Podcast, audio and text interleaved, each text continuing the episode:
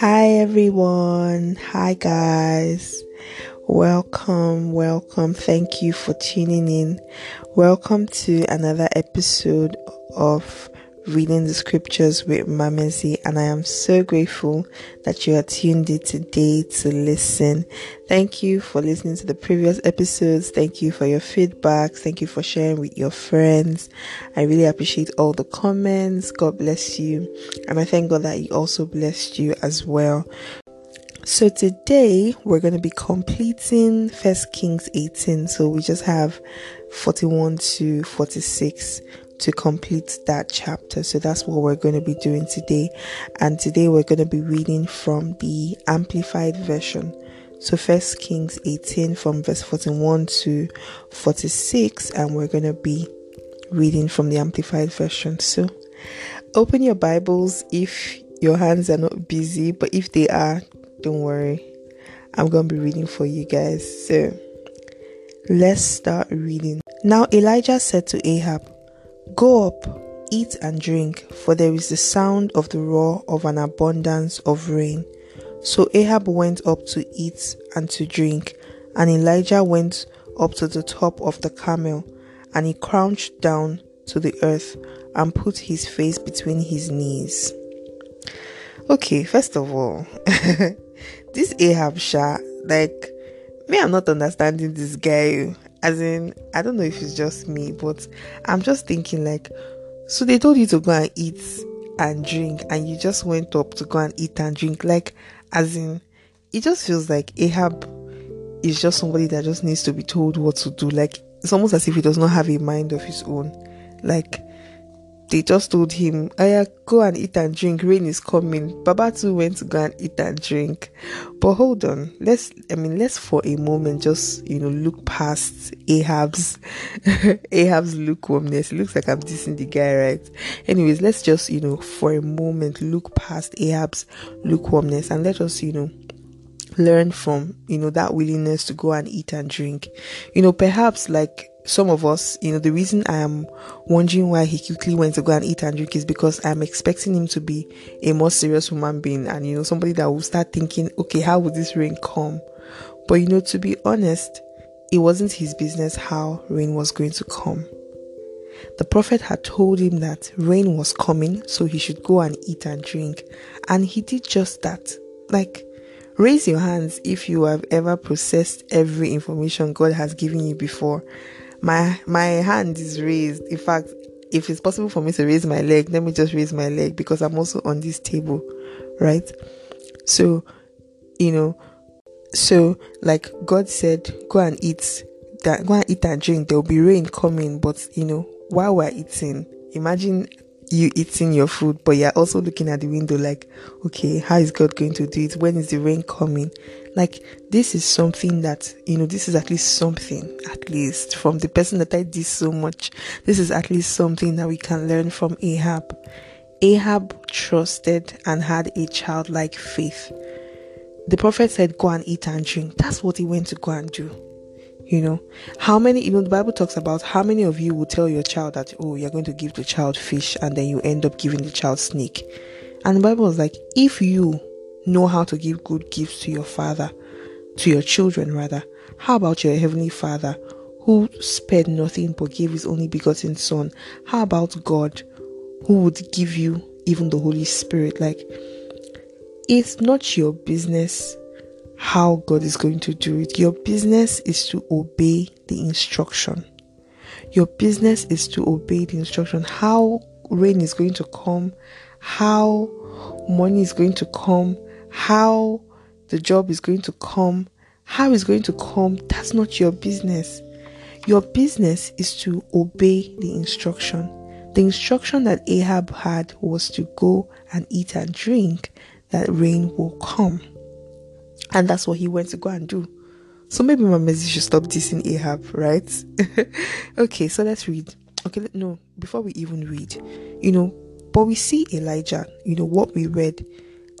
Elijah, on the other hand, you know, after he told Ahab to go and, you know, eat and drink, he went back to the top of the Cam- uh, of the mountain, Mount Carmel, and then he crouched down to the earth and put his face between his knees.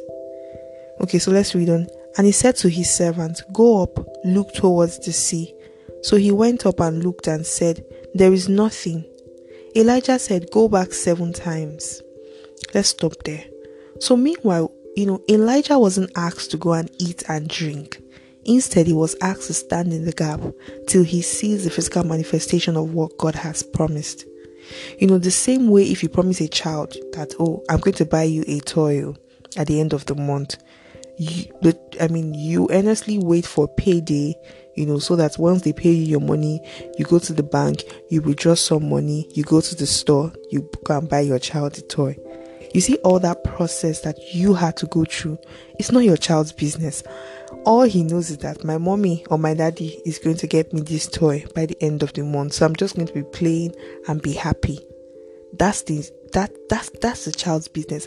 All that stress that you went through that's your own business. You know, that's your own instruction. So, you know, Elijah's process was different, but the common factor that we can see here is obedience to the instruction. Ahab's instruction was to go and eat and drink, and he did so. Elijah's instruction was to stand in the gap to, to you see a physical manifestation of that rain, and that's what he did. So Elijah assumed a position of surrender and waiting on God to fulfill that which he said. So it wasn't it wasn't a big deal for that servant to go seven times. You know, maybe the servant self might have been wondering like what's even wrong with this my oga? Or maybe he just knew that ah this na that's all God they do. You know, that's how my master does, you know. But Elijah wasn't going to back down. So let's read again. Elijah said, Go back seven times. And at the seventh time, the servant said, A cloud as small as a man's hand is coming up from the sea. You know, it's a different thing if God has not said something, but once God has said something, forget it. Like, it cannot return to him void. So that servant had to go up seven good times, you know, till that physical manifestation of what God has said came to pass. Elijah was ready to send this guy hundred times. That's the truth. Like I remember this guy was going up. Oh. Imagine somebody climbing stairs up and down to go and check. But Elijah wasn't going to back down. Why? Because God has said it. God has said it. The Bible says that no word will return to him void. So once God has said something to you, your own is to obey. Your own is to have childlike faith and wait for that. You know, Ahab was told, Rain is coming, go and eat and drink. And that's what he did. You know, so let's read on. Um, go up, say to Ahab, prepare your chariots and go down, so that the rain shower does not stop you. In a little while, the sky grew dark with clouds and winds, and there were heavy showers. And Ahab mounted and rode his chariots and went inland to Jezreel. Then the hand of the Lord came upon Elijah, giving him supernatural strength. He girded up his loins and outran Ahab to the entrance of Jezreel, nearly 20 miles. So Elijah, on the other hand, didn't have to wait for the rain to start pouring. He just needed to see a sign that he was on his way. And, you know, he just needed to travel till he was on his way, and that was enough physical ex- evidence for him to take the next step. Because in a little while, as the Bible records, the sky will grow dark and there will be heavy showers. Now, not only did Elijah see God's word come to pass, he also received supernatural strength to outrun a chariot on a nearly 20 miles distance. Like God gave Elijah supernatural strength to outrun a chariot nearly 20 miles. So, you know, God not only did God fulfill his word, God added jar by giving strength. Like he's a God of extra. and he added jar by giving strength. So, you know, I want us to also even just look at this like if there's anybody believing God for strength, know that this this is a reference for you. Like if God could give Elijah strength, he can give you strength. If God could give Elijah strength, he can give me strength. So the summary of these few verses that we have read from this chapter is to obey completely. Obey the instruction that God has given to you. Obey the instruction that God has given to you. If God has said that He's going to do something for you, best believe that He's going to do it. That He's going to do it. If God has said that He's going to do something for you, best believe that He's going to do it.